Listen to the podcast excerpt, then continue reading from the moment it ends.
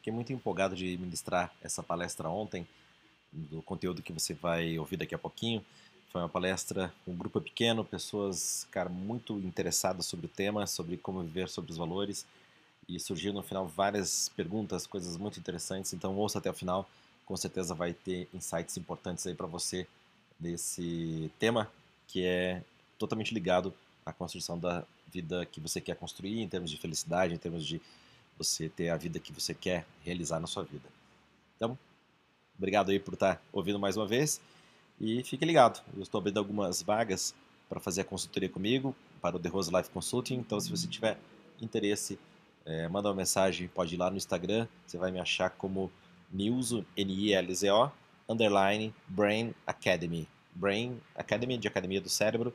Então procura lá News Underline, arroba, é, Underline Brain Academy e você vai me achar.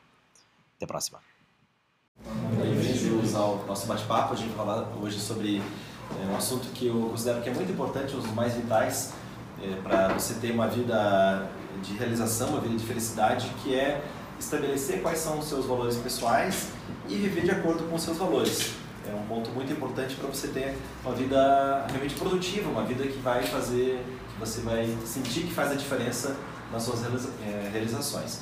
Bom, contando um pouquinho a minha história, para quem não me conhece, é, meu nome é Nilson, tenho 48 anos, completei em outubro do ano passado 48 anos, me formei em engenharia pela Federal de Santa Catarina e eu acabei nunca exercendo efetivamente a engenharia. Escolhi a engenharia porque eu sempre gostei de dos assuntos mais técnicos, né, de, de cálculo, né, de, dessa parte de, é, mais lógica né, do, do, do, estudo.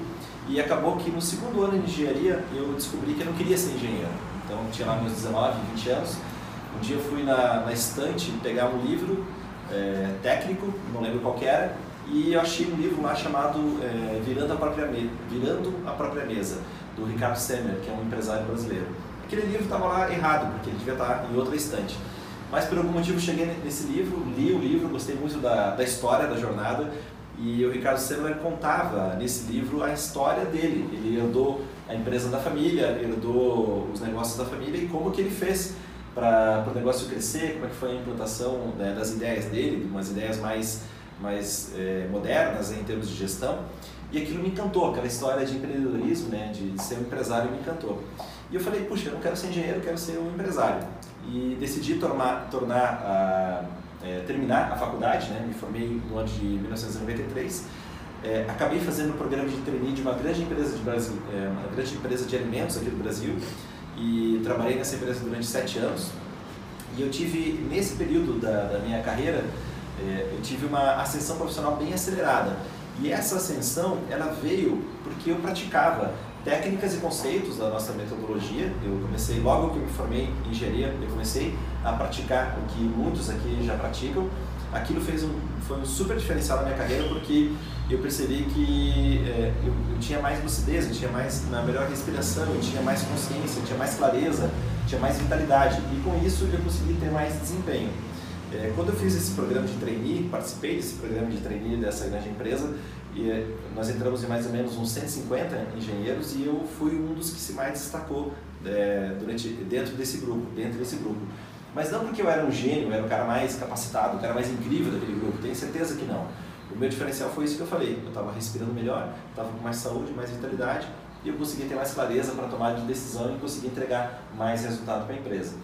E Lá pelas tantas, quando eu percebi isso, que o que eu estava fazendo era algo muito especial, o que eu estava praticando era algo muito especial, eu pensei, por que não compartilhar esses conhecimentos com outras pessoas? E hoje eu estou aqui com vocês, né, cerca de 20 anos depois que, que eu saí é, dessa empresa. Né, a nossa escola aqui tem quase 20 anos, ano que vem ela vai fazer 20 anos que, que estamos aqui, vamos comemorar os 20 anos. E, e isso fez com que eu estivesse aqui com vocês. Né? Então, ao longo desse, desse tempo todo, eh, eu treinei muitas pessoas, tive a oportunidade de trabalhar com muita gente e um dos principais pontos que eu sempre percebi em termos de alcance de felicidade, e quando a gente fala alcance de felicidade não no sentido utópico, mas uma felicidade real, uma felicidade que você realmente sente que está evoluindo na sua vida. Um dos principais pontos que atrapalha as pessoas, e eu posso dizer que cerca de 8 em cada 10 pessoas que não estão contentes com seus resultados ou que não estão sentindo realmente os resultados bem é, consistentes no seu dia a dia, é porque estão vivendo é, fora da, da sua zona de valores, estão exercendo valores ou vivenciando algumas coisas em suas vidas que não são ligadas aos seus valores. E o objetivo do nosso bate-papo hoje é que você tenha clareza dos seus valores e o que fazer com essa clareza e como aplicar no seu dia a dia. Esse vai ser o nosso trabalho.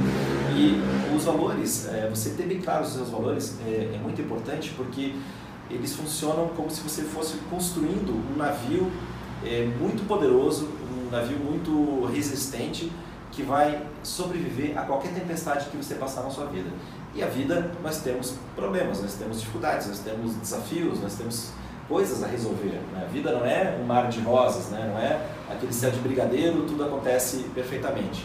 Nós temos nossos altos e baixos, faz parte da vida esse amadurecimento.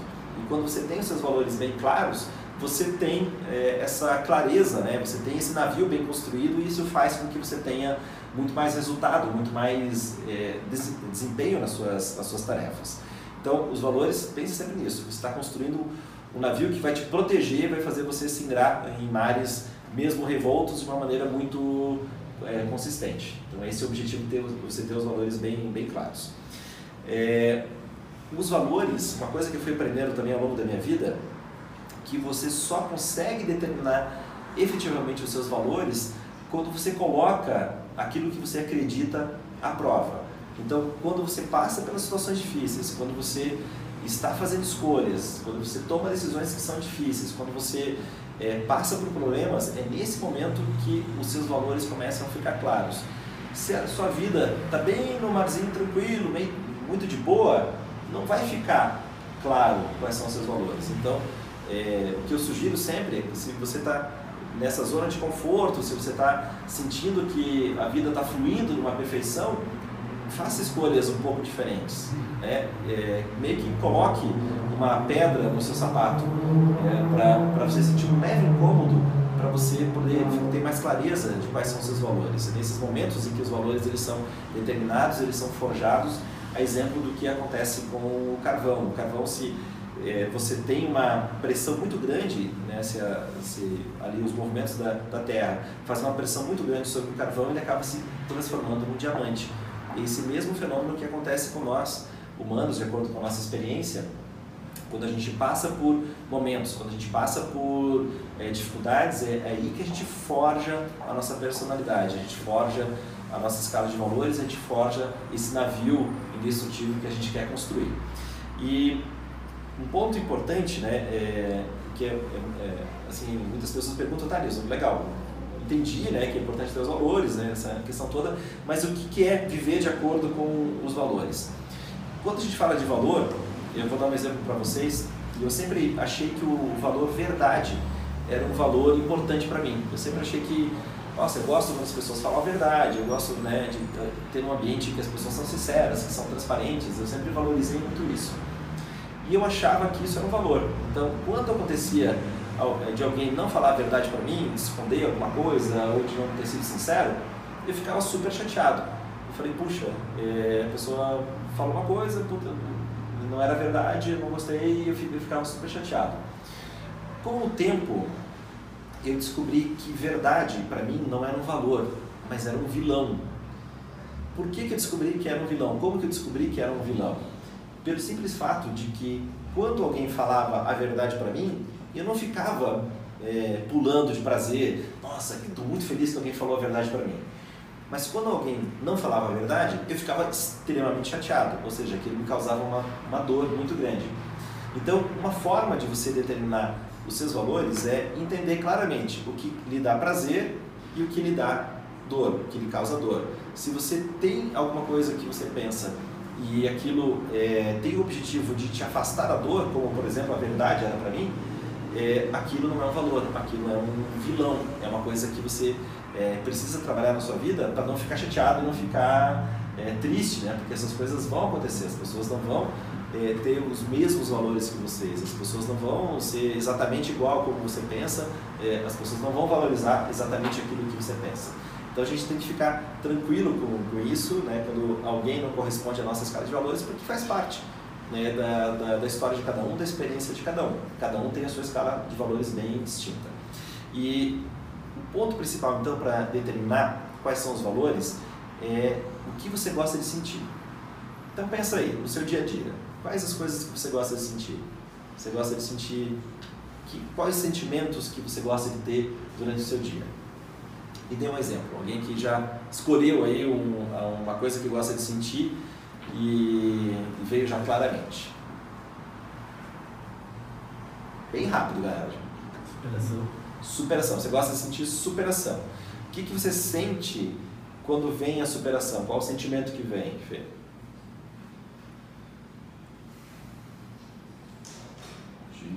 De evolução, desafio cumprido, de satisfação. Uhum, ótimo. Então, isso é uma, uma leve definição do que é superação para o Felipe. Então, cada um tem a sua definição. Se eu falasse assim, ah, então defina o que é superação para você. Talvez tivesse uma definição levemente diferente do, do que ele colocou. É importante você definir claramente como que você entende aquele valor. Agora, Felipe, o que, que você precisa fazer para sentir a superação? Ou seja, que ação prática você pode tomar para sentir que você está se superando, que você está é, evoluindo, que você está crescendo? Depende de onde estou me superando, né? Por exemplo, na escalada, fazer uma via que eu nunca consegui antes, Exatamente. lá em uma corda mais longa, uhum. ou eu bater metas no trabalho, estudar meia horas, que não estudar, conseguir fazer um exercício muito difícil. Ótimo. Então, superação, tem várias coisas que o Felipe falou que ele pode fazer para sentir superação. Eu posso me desafiar na escalada, pode, posso me desafiar no highline, posso fazer exercícios mais difíceis, ou seja, são ações que você pode tomar para sentir aquele valor.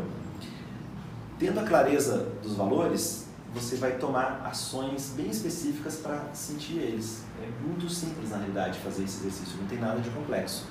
O desafio é você ter a clareza desse valor e isso só a experiência de vida vai te dar. Então, relembrando né, o que a gente falou, defina os seus valores e defina quais são ali os acionadores, as coisas que você tem que fazer para alcançar aquele valor, para você sentir aquele valor.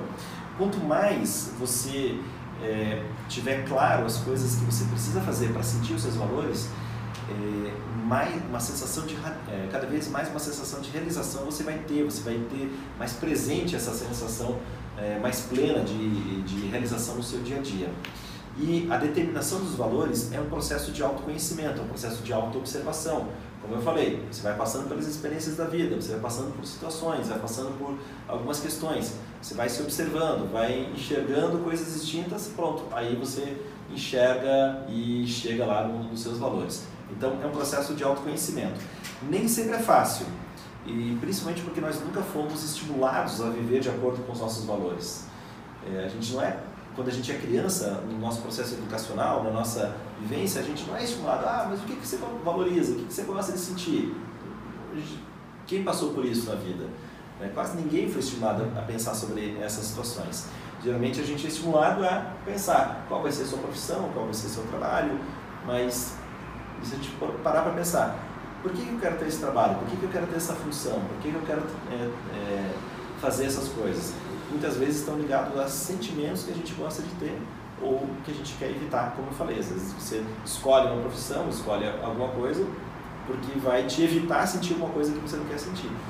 E o ideal, né, é, para você ter uma vida de realização, é que você escolha algo que você tenha prazer de realizar. Quanto mais você estiver na sua zona de realização, na sua zona de, é, de, de prazer, mais felicidade você vai ter e, por consequência, mais realização. E, e esse ponto da felicidade é um, é um, ponto muito importante, principalmente pelo nosso momento histórico no qual a gente está vivendo. Eu, como eu falei, me formei em engenharia nos anos 90, me formei em 93. Naquele, naqueles tempos a gente não pensava muito sobre essas coisas, né? E claro que o mundo já estava no processo de automação, a internet já estava quase que começando a, a ficar de uma maneira acessível para as pessoas. A primeira vez que tive internet na minha casa foi em 95 e, em 95 a internet, não sei se alguém, é, tem gente que claro não passou por esse processo, mas a internet era discada, então você demorava um tempo e tinha uma velocidade muito lenta para você acessar qualquer coisa em qualquer, é, qualquer site. E aí você é, acessava, demorava alguns minutos para acessar aquela página, ou seja, era um mundo muito lento, né? era, muito, muito, era, muito, era um mundo muito devagar. Hoje, se a nossa internet está um milésimo de segundo mais lenta, você já reclama. Nossa, a minha internet de, de 100 megas está tá lenta hoje, né? Se a gente parar para pensar em termos comparativos, né, como era lenta e como, como é hoje, é totalmente diferente. É, mas o fato é que nós estamos num momento histórico em que muitas pessoas, e talvez muitos de vocês, comecem numa carreira e durante é, carreira profissional e durante a sua vida essa carreira é, ela pode desaparecer. Talvez muitos aqui vai acontecer isso. É só a gente ver algumas carreiras que já se extinguiram, né? É, algumas carreiras que já não existem, não existem mais, né? E, e provavelmente, digamos, vamos supor, vou pegar um exemplo aqui de qualquer profissão. Vou pegar, diga uma profissão aí, chuta uma profissão para a gente dar um, dar um exemplo. Advogado. Isso, vamos lá. O João queria falar advogado. então, é, daqui a pouco, o que, que vai ter? Né? Já existe isso, né? o João já, já sabe. Tem mais algum advogado por aqui? Não? Isso aí. É, hoje já existem é, alguns, é, alguns softwares, né? algumas inteligências artificiais que ajudam a fazer ali alguns, algumas sentenças, eu não sei exatamente qual que é o termo, mas a fazer uma análise mais profunda sobre aquele processo. Bancários, né? É, como? Bancários, né? Bancários também. Tinha muito bancários. Exatamente, está muito processo.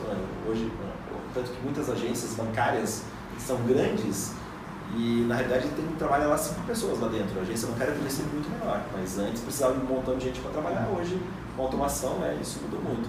Mas no caso do, do advogado, vamos, vamos, supor que daqui a pouco desapareça uma, uma grande quantidade de postos de trabalho dentro da área de direito os, os advogados que vão sobreviver são os advogados que têm uma clareza forte de quais são os seus valores, daquilo que vão entregar em termos de diferença para os seus clientes e a partir daí fazer um trabalho ultra diferenciado, porque a maioria dos processos eles vão poder ser julgados e analisados por alguma, uma, algum tipo de inteligência artificial que vai facilitar o trabalho de muita gente. E pode ser que lá na frente não tenha nem a necessidade de uma pessoa fazendo esse tipo de análise, pode ser uma coisa uma inteligência ainda maior que vai fazer algum tipo de julgamento. Digamos que um advogado é, chegue lá ao longo da sua carreira e perceba que ele não tem mais aquele posto de trabalho. Então ele decide ser um piloto de drone. Então, beleza, vou ser um piloto de drone, tem uma certa.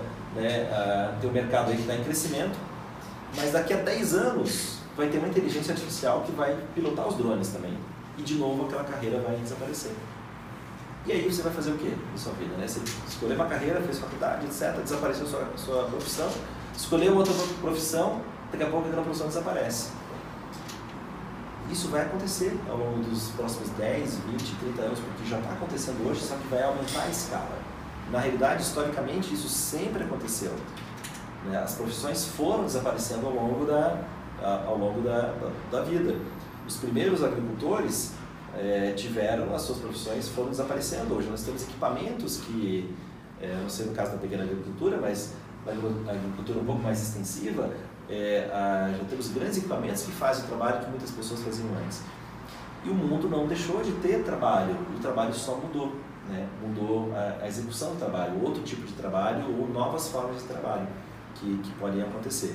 Então, você tem uma clareza muito grande daquilo que você quer sentir de você ter um autoconhecimento muito grande sobre a sua existência, isso é um super diferencial, um puta diferencial no mercado de trabalho e para você ter uma vida é, na qual você vai realizar aquilo que você deseja. Se você não tiver essa consciência, é, é difícil sobreviver no mercado de trabalho que vai estar em constante mutação. Na época do, do meu pai, meu pai inclusive era bancário, ele fez uma carreira, né, 35 anos, quase 40 anos dentro do, do banco, e a profissão dele não desapareceu.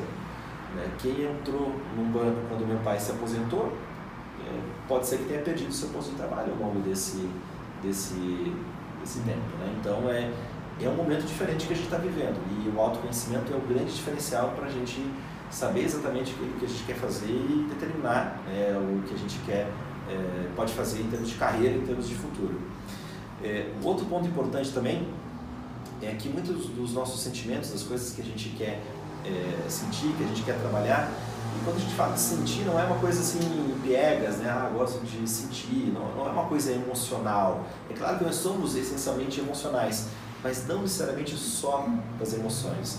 os nossos sentimentos afetam totalmente o nosso sistema de, de neurotransmissores, né, todos os compostos bioquímicos que a gente produz.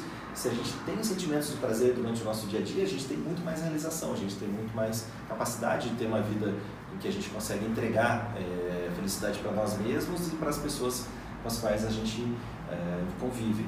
E os nossos comportamentos, eles são, em sua grande parte, a maior parte dos comportamentos, eles são modelados nos primeiros anos de vida, cerca dos 6 a 7 anos de idade, é o momento em que os nossos comportamentos, até os 6 a 7 anos de idade, são, é o momento em que nossos comportamentos são modelados. A partir dali, a gente faz uma repetição de comportamentos e a gente vai repetindo eles ao longo da vida.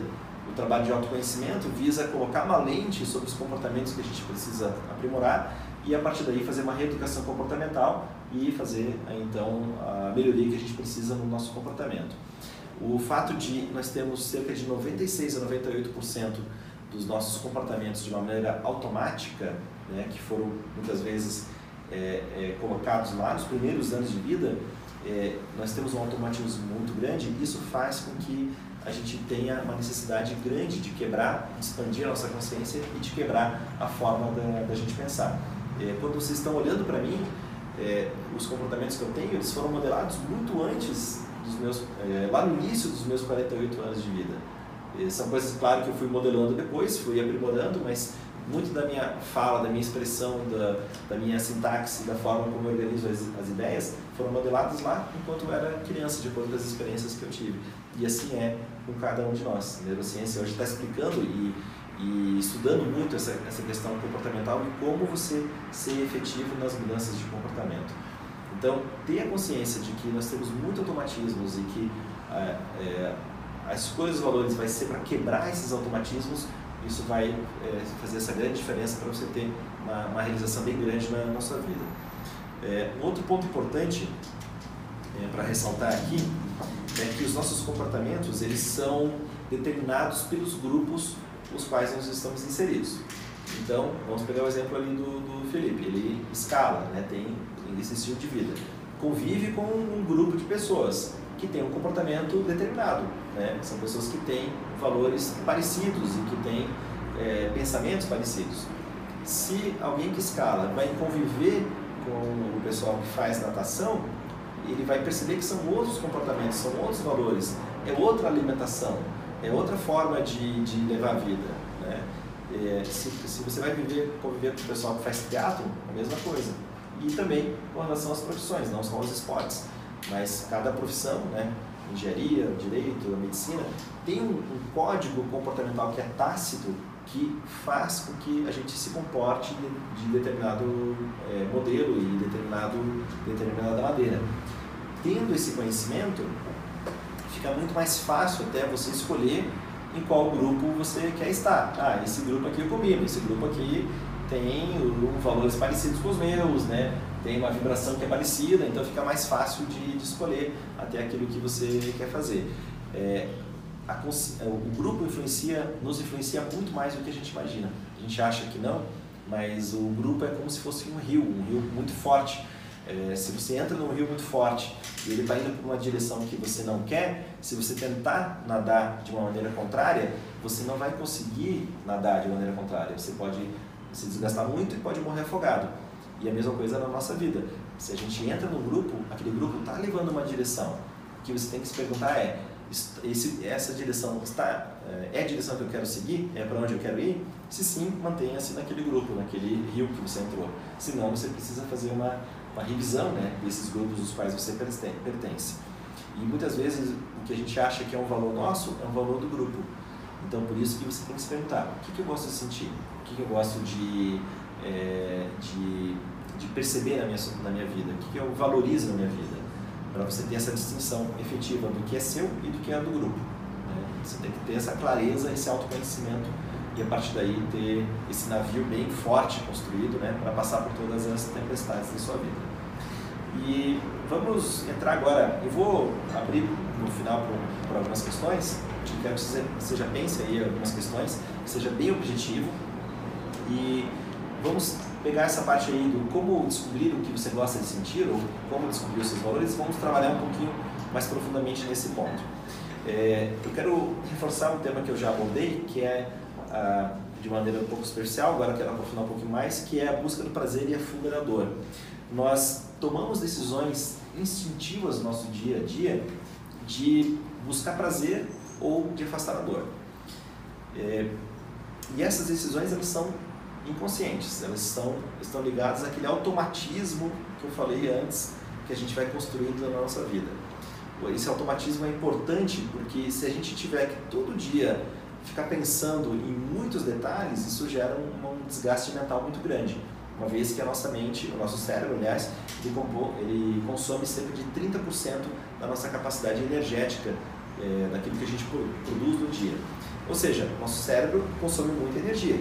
Se você tiver que fazer, é, ficar fazendo muitas escolhas muito diferentes todos os dias, você vai consumir mais de 30% de energia. Então, por economia, a gente entra no automatismo. Então, você acorda de um jeito, você não pensa muito, né? Você vai lá, faz sua rotina, escova os dentes, toma banho, toma café, se veste, é, vai para o trabalho ou para suas atividades. Às vezes, você, quando acorda, você está no trabalho. Então, isso é fruto da, da sua, do, do automatismo. Não acontece, às vezes, você está dirigindo o carro e você fala, nossa, já cheguei do lugar que eu queria chegar? É um automatismo. Né? Claro que é perigoso quando isso acontece, porque vai que você se distrai e acontece alguma coisa, mas a nossa, o nosso cérebro, a nossa mente tem ter essa capacidade de nos levar para um lugar e a gente nem percebe que chegou lá e a gente estava dirigindo aquele carro. Então, por isso que, é, por isso que eu sou ultra a favor dos carros autônomos, né? porque vai dar menos, menos problema no dia a dia em termos de acidentes. Né? Claro que as mortes vão acontecer, mas vai ser. Né? Hoje a gente pega o Brasil, são 50 mil, são 60 mil mortes no, no trânsito por ano, só no Brasil. No mundo todo, 1 milhão e 200, é, 1 milhão e 200 é, mil pessoas morrem por ano em acidentes de trânsito. Então, se a gente tiver uma inteligência um pouco melhor, é, não precisa ser muito melhor, mas um pouco melhor, já vai diminuir drasticamente esse, esse número é, em termos de mortes no trânsito. É, nós, voltando então ali ao tema, nós fazemos escolhas que estão ligadas à busca do prazer ou à fuga da dor. Quando você vai escolher alguma, alguma comida para comer, geralmente é busca do prazer ou afastamento da dor? Na maioria das vezes é busca do prazer. Quando a gente cede à tentação, quando a gente exagera na quantidade, ou como você come alguma coisa que não é tão saudável, é, você está buscando o prazer. Aquele prazer imediato pode gerar uma dor depois, que é um mal-estar, que é você se sentir um pouquinho lerdo, um pouquinho lesado, mas geralmente ele deu um prazer, né? A gente gosta de submeter a nossa saúde ao nosso paladar. Então, ah, eu, por exemplo, eu sou louco por fritura, né? Se tem fritura, eu adoro. Prazer momentâneo da, da fritura, mas aquilo depois gera uma sensação, oh, putz, exagerei da fritura, não, isso aqui não cai, não cai tão bem, então... Arrependimento. Como? Arrependimento. Vem o arrependimento depois, que é, que é a dor. Então, na maioria das vezes, com relação à alimentação, a gente busca o prazer imediato, mas sente uma dor depois. Isso quer dizer que você não deva ter prazer na alimentação? Pelo contrário, você deve buscar prazer em coisas que são mais saudáveis. Isso vai fazer com que você tenha menos dor no longo prazo e não vai submeter a sua saúde às suas papilas degustativas. A gente acaba fazendo isso muita, muitas vezes. Então, o fato de você é, tomar decisões que te afastam da dor vai te fazer também um crescimento maior. E se você sentir é, prazer com essas escolhas que vão é, te afastar da dor, isso vai fazer com que você cresça efetivamente de uma maneira muito mais, né, muito mais brilhante na sua vida. Então é importante ter essa noção. Estou tomando essa decisão para é, me afastar da, da dor ou para me aproximar do prazer. Ter, ter essa consciência no dia a dia é muito importante. E algumas perguntas que você pode fazer para descobrir seus valores. Uma pergunta: o que você é, busca sentir na sua vida? Então, temos um exemplo aí antes: superação. O que mais? Dê um exemplo de coisas que você gosta de sentir na sua vida. Ah, não, sentir relaxamento. Sentir que está relaxado. Ótimo. O que mais? Desafiado. Desafiado. Contentamento. Contentamento. Né? Uma sensação de que está uma sensação de contentamento. São todos exemplos de valores. você tem a sua lista mental aí. Aí, é, outra pergunta que você pode fazer: o que mais você valoriza no seu dia a dia? O que você valoriza? Dê um exemplo de coisas que você valoriza no seu dia a dia. Verdade. Liberdade. Liberdade. O que mais? Boas relações. Boas relações. Ótimo. Outra pergunta. É, uma coisa que você sempre valorizou na sua vida, você sempre vai atrás de sentir aquilo. É uma pergunta também para você descobrir quais são os seus valores. O que você admira quando vê alguém fazendo?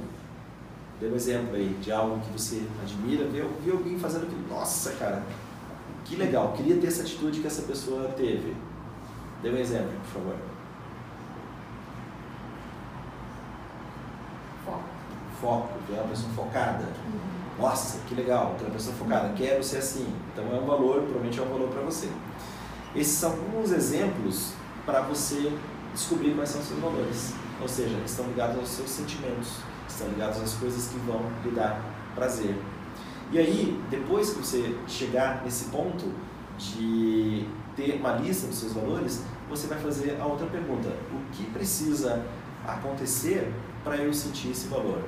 Então, eu dei o exemplo no início com o Felipe. Então, ele gosta de sentir superação. Aí, para ele sentir superação, ele tem que ver que ele está superando lá no exercício, tarará, aquelas coisas todas que ele falou. Ele falou uma lista ali bem completa de coisas que precisam acontecer, que ele pode fazer para sentir. Para sentir desafiado, João, o que, que você precisa fazer para se sentir desafiado? Fazer alguma coisa que está além do que foi pedido. Isso, então tem uma tarefa, alguém, algo foi pedido, você faz além, se sentir desafiado. É sempre algo que você faz, não que o outro faz. Aline, o foco que você falou, que, que precisa acontecer, o que você pode fazer para você se sentir focada? É, concentração, se direcionar para aquilo que você, definir aquilo que você realmente quer e atacar. né? Isso, tem que ser bem objetivo, como você falou agora. Define o que você quer fazer, vai lá e faz. Né? Marcos falou de relaxamento. O que, que precisa, o que você pode fazer para você se sentir relaxado? É, Você tem que saber que todas as outras não tem nada te, é, prendendo ou pendente. Então você tem que ter realizado várias outras atividades para ter o teu Ótimo. momento. Cumprir as coisas que você tinha que fazer. vai fazer ter aquele momento também. Exatamente. Então, veja que são exemplos bem práticos, né? Aquilo que você quer sentir e o que você precisa fazer para o que você quiser sentir. É, isso, galera, de ter bem claro essas ações ou os, os acionadores, as coisas que você precisa fazer para você sentir aquele valor ou aquele prazer que você gosta de ter, isso gera um poder muito grande, gera uma capacidade de realização muito grande, gera uma, é, um sentimento de realização e de responsabilidade que poucas pessoas têm.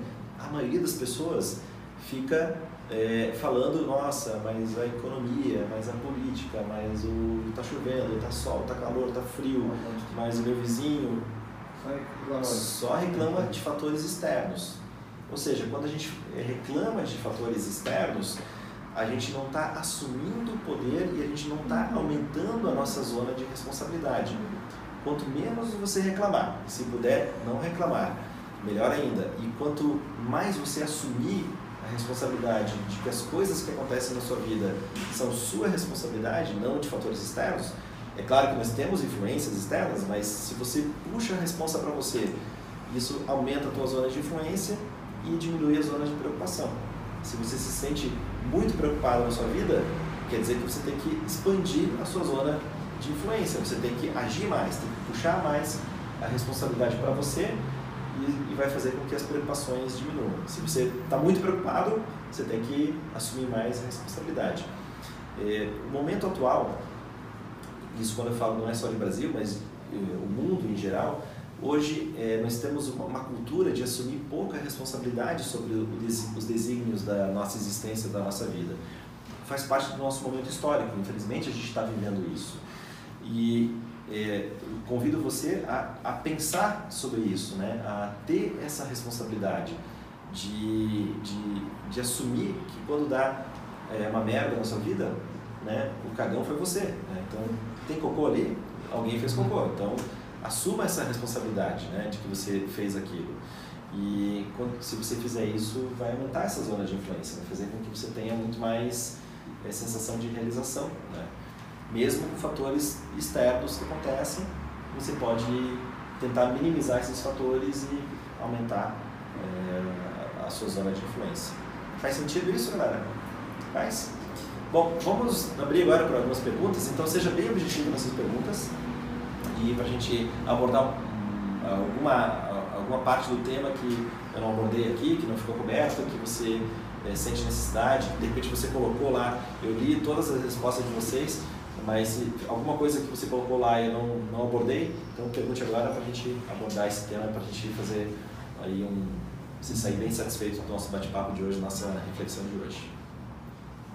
Vamos lá. Bom, eu pegar o bastão. Pega o bastão. É, é interessante do, do, da questão do desafio, né? Da, de você querer buscar algo do, do prazer e do medo ao mesmo tempo. Né? Desafio, às vezes você evita ter um pouco de medo, Uhum. mas depois, depois de cumprir aquele desafio, você tem o prazer da realização. Então é, é antagônico. Né? Você enfrentar esse desafio, você pegar esse desafio, se você quer fazer a mais, quer realizar de fato aquilo que te deu medo, Uhum. se realizar, ele vai, é, assim, você vai ter que deixar de fazer outras coisas para Uhum. conseguir aquele. Qual que a Então, esse, esse balanço entre você objetivo, se expor que né, que ao, ao medo, ao desafio, se, ou, ou entre você tomar a coragem de ter algo difícil para fazer e o prazer depois, como balancear isso. Senão é melhor você ficar no teu conforto Entendi. e não pegar aquela... Entendi. Cada um tem uma. é, cada um tem a sua zona. Tem uns que são mais audaciosos, outros são mais conservadores. Cada um Uhum. tem a sua forma de ser e não existe certo e errado nisso. Cada um Uhum. tem a sua forma de ser e tem que respeitar. É, mesmo aquele que é mais, é, ele é mais audacioso, né, ele corre mais riscos, ele, ele sempre pode se sentir um pouquinho mais desafiado. Às vezes o, o desafio dele é não correr tanto risco. Pode ser que seja, Uhum. entre aspas, dar um, um pé para trás. Né? Uhum. E tem aquele que é um pouco mais conservador. É, e aí, né, nesse estado de conservação, ele pode correr um pouquinho mais de riscos. Então, não existe uma regra, mas existe aquilo que você sente. É, Poxa, eu é, se, eu, se eu sou muito falante, por exemplo, e o meu desafio vai ser ficar um pouco mais quieto, ouvir mais e falar menos. Uhum. Então, tem um balanço do que é, é para cada um, é muito individual. Nós temos 7,7 bilhões de humanos, né, de Homo sapiens, é, e, entre aspas, né, o Homo sapiens é interessante, porque nós nos auto- auto-intitulamos, auto-intitulamos, né, sapiens, né? Não teve uma reunião das espécies e falaram, ah, aqueles ali são os sapiens, né? A gente que, é, a gente que se auto-intitulou, né? Mas nós temos 7,7 bilhões de, de indivíduos e o nível de individualização que a gente tá, pode caminhar agora nos próximos, nas próximas décadas é do nível do indivíduo. Então, qual que é a verdade? A verdade de cada um dos seres humanos, é, cada, é muito particular. Quais são os valores? São muito particulares. É a mesma coisa até onde eu vou, né? Vou mais para lá ou preciso recuar um pouquinho? Às vezes o recuar é um desafio, às vezes avançar é um desafio. Para o conservador, o desafio é você buscar o, o céu brigadeiro, né? É aquele não ter problema. Então, você chegar num momento que você não tem problema nenhum, você teve que é, resolver muita coisa antes Exatamente. para alcançar aquele, ah, eu quero não me incomodar mais e estar pleno. Para chegar nessa plenitude, você tem que. É um desafio. É. E quando a gente chega, né, pela minha experiência, quando você chega no momento agora, nossa, estou bem, aí isso é o prenúncio da queda. Então, a vida é, é movimento, né? Tem, é, eu- minha- a minha formação em engenharia foi uma variação da engenharia química, que é a engenharia de alimentos, e a gente estuda bastante entropia, que é um fenômeno químico, que mostra que os sistemas eles, eles aumentam o caos conforme eles vão se desenvolvendo. Então, é, a, a vida é isso, o, o universo está em expansão, né? a, a nossa vida está em expansão. A nossa vida tende ao caos, a tendência sempre tende ao caos. Se você achar que no momento você você está nesse platô de tranquilidade, é, vem a queda, vem os problemas. Então, a ideia é você não deixar o platô, né? Uhum. o platô acontecer. O que mais? Temos perguntas. Definimos os valores principais, por exemplo. Aham. Aqueles cinco valores ali que são fundamentais. Para eu fazer o desenvolvimento deles, assim, tem alguma estratégia? Essa que eu falei. Fazer a aplicação, né? Essa que eu falei. É fazer sua lista de valores bem claras, né? É sempre perguntar se você quer aquele valor porque você quer sentir prazer ou quer fugir da dor. Os valores, o ideal é que eles, eles estejam ligados ao teu prazer. E depois, para cada um deles, você coloca três ou quatro acionadores, que são as coisas que você pode fazer para aquele valor acontecer. Então, eu vou dar um exemplo meu. É, eu gosto de, um valor meu é sentir vitalidade. Eu gosto de sentir que eu estou com, com energia. Então, o que, que eu preciso fazer para sentir que eu estou com energia? Então, eu tenho que dormir cerca de 7 horas por dia. Então, meu horário de dormir é 22 e 30, porque eu acordo lá pelas 5 e meia, 6 horas mais ou menos, todos os dias. Então, se, eu, se passa das 10 e meia, né, fiquem tranquilos, são 9 da noite ainda, é 1 hora e meia, mas se, passa, se começa a passar das 10 e meia, eu não, tô, não, não fui dormir, eu começo a ficar meio... porque eu sei que meu outro dia não vai ser tão produtivo. Né? E um senhor de 48 anos tem que dormir bem, não pode, não posso ficar sem dormir, né? Então se eu dormir mal, né, no outro dia eu acordo mal-humorado, pergunte para Emma. Então, então, por exemplo, um acionador é dormir às 7 horas, dormir lá pelas 22h30. É, outro acionador, eu não posso comer muito glúten e não posso comer açúcar. Se eu comer muito glúten, eu sinto que eu perco vitalidade. Se eu comer muito açúcar, dá um prazer momentâneo, mas depois eu perco vitalidade. Ou seja, é bem prático, né? O seu valor e as coisas que você tem que fazer para sentir aquele valor. Então, toda vez que que eu não, geralmente assim eu, eu dou uma eu permito comer alguma uma besteira em termos de, de, alimentação no final de semana. E geralmente eu faço isso no sábado. Porque daí eu sei que domingo vai ser um dia mais tranquilo não tenho tantas atividades. Daí eu vou ficar meio meio zoado ali não vou não vou não vou estar 100% da, da minha performance. Mas domingo eu já faço uma alimentação saudável. Segunda eu acordo bem para produzir. Então então é, é, essa essa autopercepção, esse autoconhecimento é importante para você ter mais desempenho em todas as suas atividades. Sacou? Ficou claro? O que mais? Outra pergunta. Eu tenho mais um comentário, né? Pode falar. No começo da, dessa exposição da tua ideia, eu até fiquei meio confuso uh -huh. quando você falou da parte da verdade. Uh -huh, sim. Ah, então quando você fica, na verdade, bravo, quando você vê a mentira, não quando uhum. você, você não fica feliz quando vê a verdade. Uhum. E você começou a falar, ah, então não é um valor. Então, o valor é quando algo te dá prazer. Exatamente. E, mas, é, posto dessa forma, ao começo me fez é, entender então que a gente tinha que em busca só dos nossos prazeres. Mas eu acho que pelo que você foi desenvolvendo a ideia, na verdade, é saber o que te traz prazer mais no sentido de bem-estar e de, Exato. e de felicidade. Por exemplo, o açúcar. O açúcar uhum. dá prazer, uhum. mas depois você vai ficar mal. Exatamente. O, então, o, o, lance sempre é você pensar não só no, no ponto, né, no momento pontual, no, no presente, mas o efeito daquilo.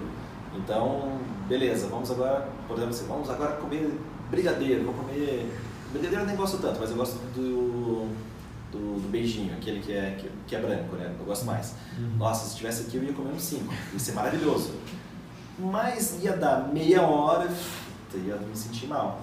E amanhã eu não ia cortar bem. E amanhã é sexta-feira, tem a minha agenda cheia. Então daí eu já ia, né? Ou seja, um prazer momentâneo ia me gerar uma dor em várias horas seguintes. Sim.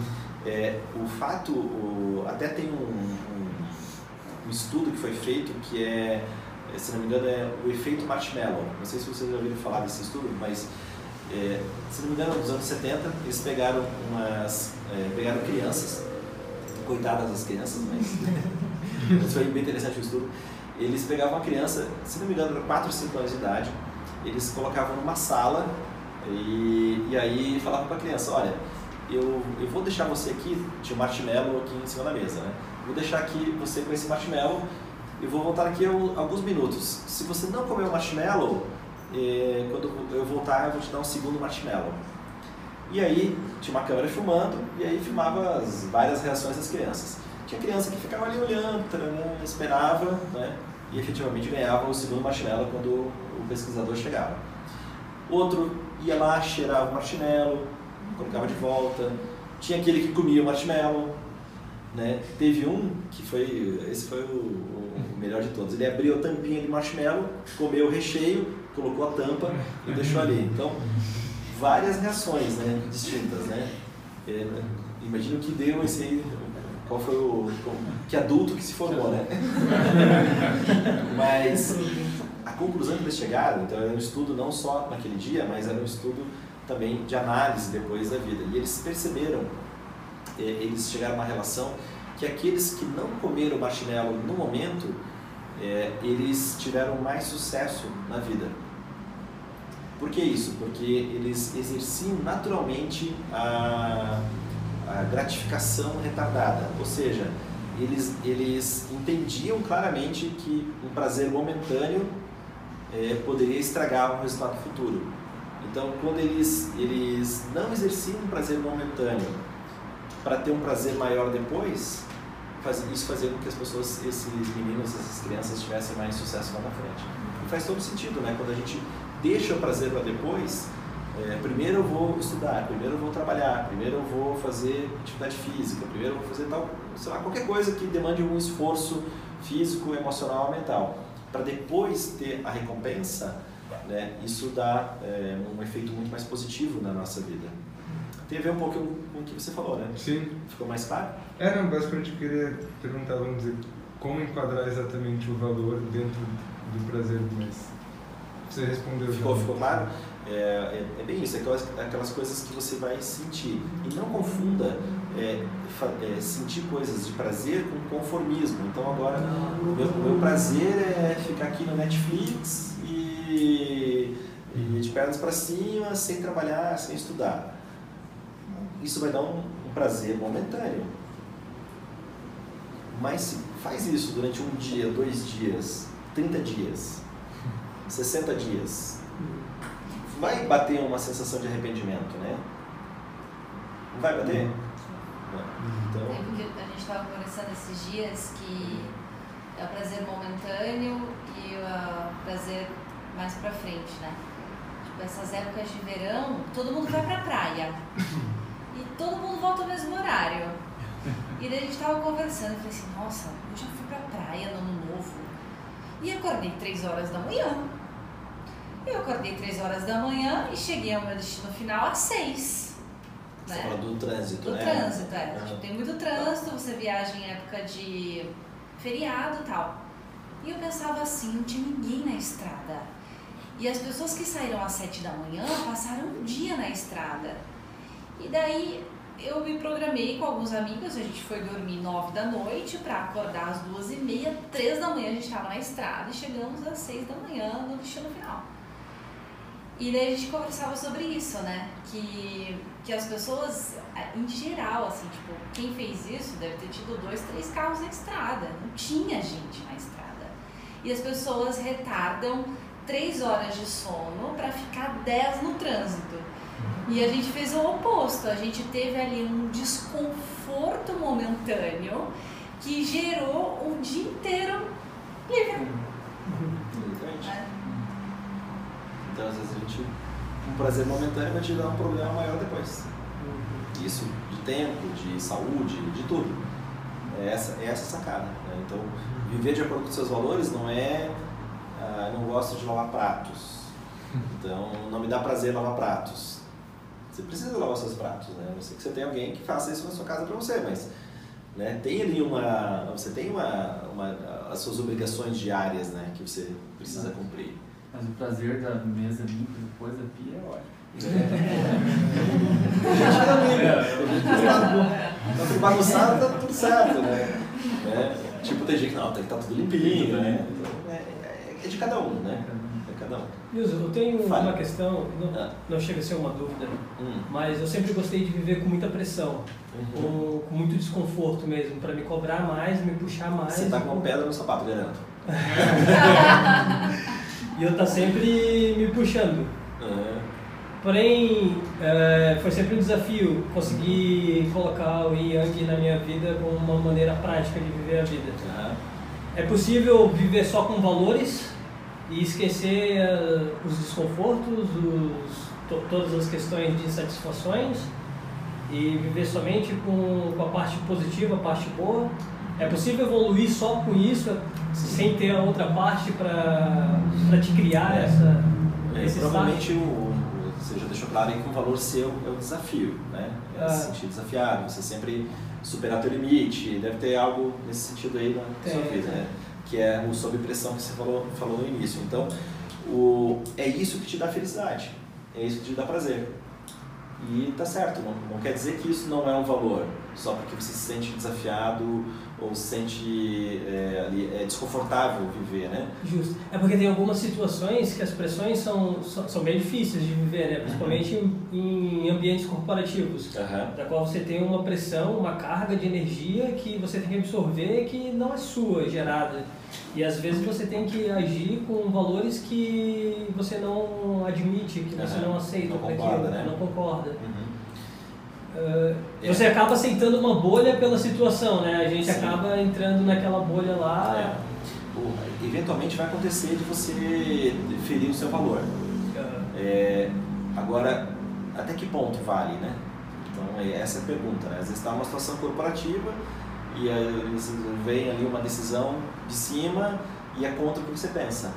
Daí você vai fazer o quê? Você vai viver, viver é, com aquilo, você vai contra aquilo, né? e ir contra uma corporação, contra um, um Rio Grande, é difícil, você não vai mudar.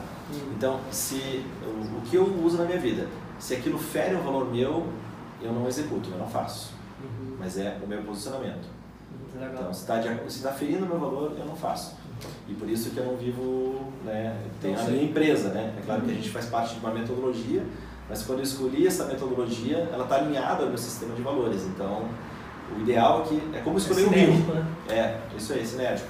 É, você escolhe o rio que está indo para a direção que você quer. Pronto, daí você não tem conflito. Uhum. Agora, se aquele rio tem ali umas pedras, você dá uma topada na pedra, se machuca, não sei o que, epa, deixa eu ver se é esse rio mesmo. Não é. Então, muda de rio. Né? Mas, é, quando eu falo isso, não é para fazer loucura. É para você pensar com clareza, né? Ok, ok, ok. Pensar com, pensar com clareza até que ponto aquilo está te afetando e se está tá te afetando, é fazer uma transição. Fazer uma transição consciente, né? A gente precisa ter é, sempre atenção a isso, né? Porque às vezes tem pessoas que dependem da gente, mas fazer uma transição para um, um lugar que seja diferente, que não fere a tua escala de valores. Certo, legal. Mas continue, né? O desafio é um, um valor seu. Uhum. Então siga. Valeu. O que mais? Mais alguma? Às vezes surge dúvida quando essa transição vai ser longa demais, assim, fica meio difícil de escolher. Então, eu mesmo tive várias fases, assim, que eu tô. Eu também sempre fui muito do prazer retardado. Uhum. E às vezes eu acabo me pegando numa situação que eu tô fazendo tanta coisa pensando lá na frente, que fico muito tempo nisso, acabo não tendo prazeres no dia a dia e às vezes você não sabe exatamente quanto tempo que é essa transição. Uhum. Nunca vai saber, né? A não É. ser que você passe por ela. É complicado fazer essa transição. É total, sempre, sempre é complicado fazer a transição. É, quando você está tá no ponto A, você quer ir para o ponto B, é, se você tem claramente para onde você quer ir, é ter a paciência para chegar do ponto A para o ponto B. O ponto sempre de uma transição é a tal da paciência, que a gente não tem. É, a gente tem que ter, no meu ponto de vista, a gente tem que ter é, uma pressa no dia a dia, você tem que ter uma execução constante no dia a dia, você tem que ser veloz no seu dia a dia para executar as tarefas, as, as coisas que você tem que fazer. Só que você tem que ter paciência no longo prazo, porque as coisas não se constroem de um dia para o outro, né? as coisas precisam de, de um tempo de fermentação, de amadurecimento. Às vezes, quando tem al- alguma pessoa que faz a consultoria comigo, que tem faz treinamento comigo e a pessoa é, é pouco paciente, é muito afobada, né? quer, quer que as coisas aconteçam muito rápido, eu pergunto assim: você já fez iogurte alguma vez? Ele, Não, por quê? É, Pergunta nada a ver, né? Você já fez iogurte? É, não, não, por quê? É, você sabe que o iogurte para fazer vai demorar pelo menos umas 8 horas, 10 horas, né? O que, que você acha de você fazer um iogurte? Né? E até teve outro dia uma pessoa que falou assim: Nossa, realmente, acho que eu vou querer ficar lá perto do iogurte.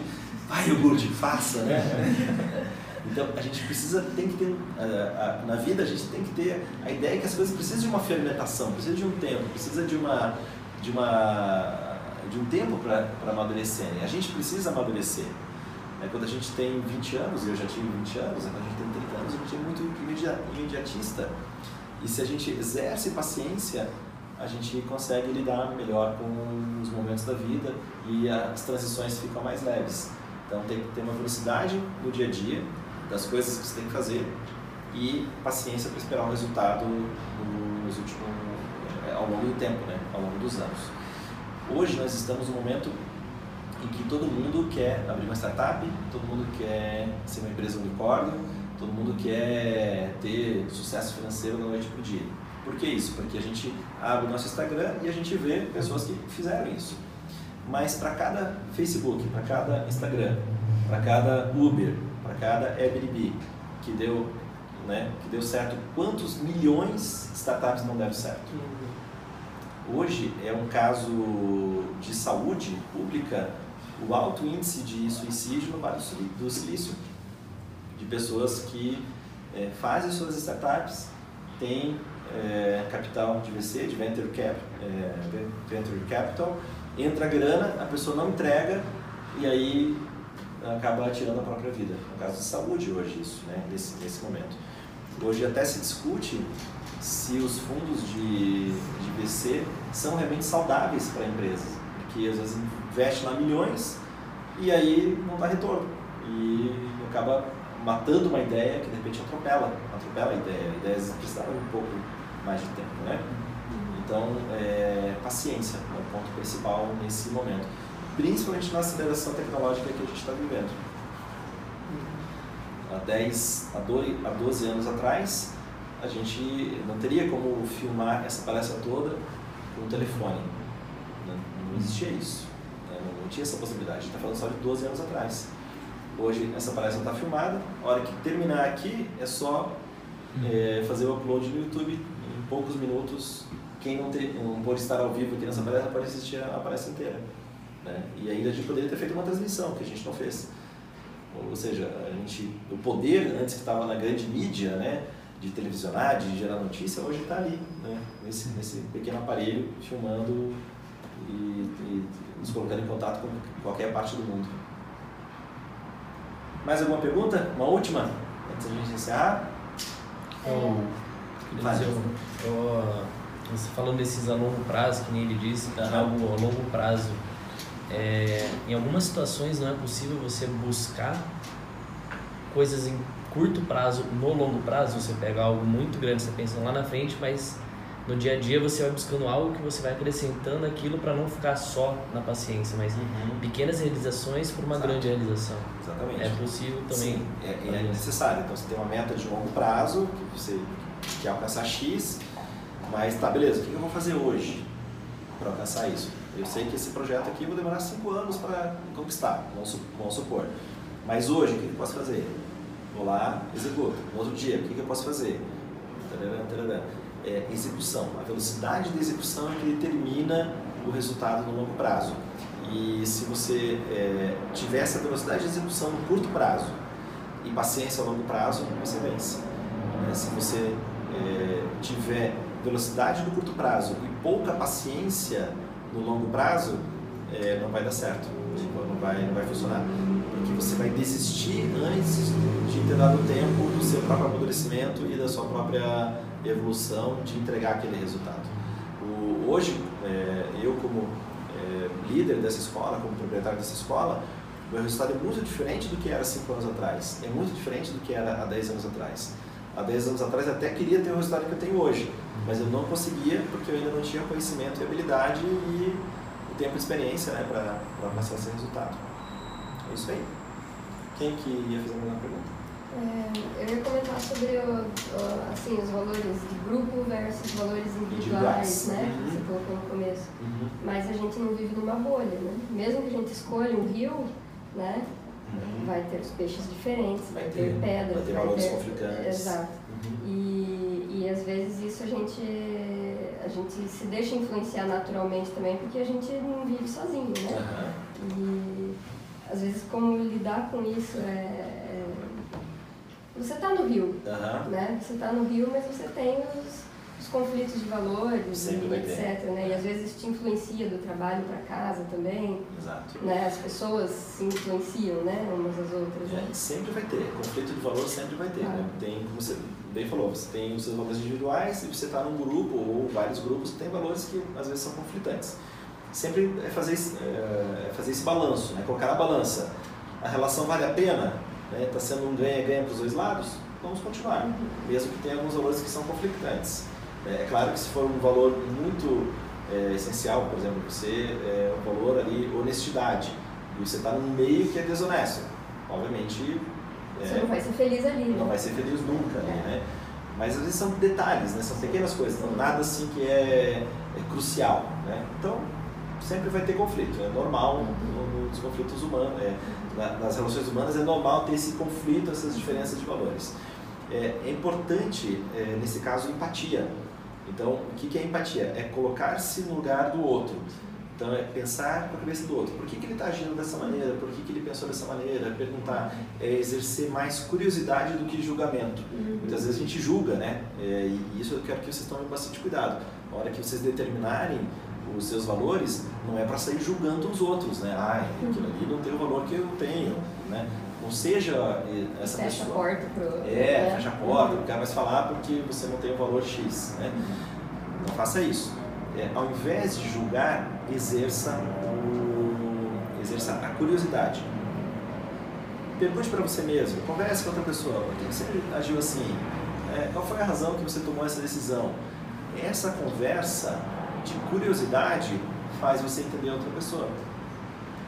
E muitas vezes a gente julga, né? A gente vai lá e taxa, né? Coloca uma, uma tarja na testa da pessoa e é aquela definição. E todo mundo está procurando fazer o seu melhor. Né? Na essência, a gente quer fazer o melhor, a gente quer dar o nosso melhor, a gente quer fazer uma contribuição, a gente não quer prejudicar o outro. Às vezes a gente prejudica o outro, e, mas na essência você não queria fazer aquilo. Eu falei, puta, que cagada, desculpa. Né? Mas não era o objetivo inicial. Mas sem querer você acaba prejudicando. Então, é cuidar para não fazer o julgamento e sim exercer a curiosidade e ter empatia. Acho que responde esse tem os conflitos dos valores. né? Legal, galera? Mais alguma?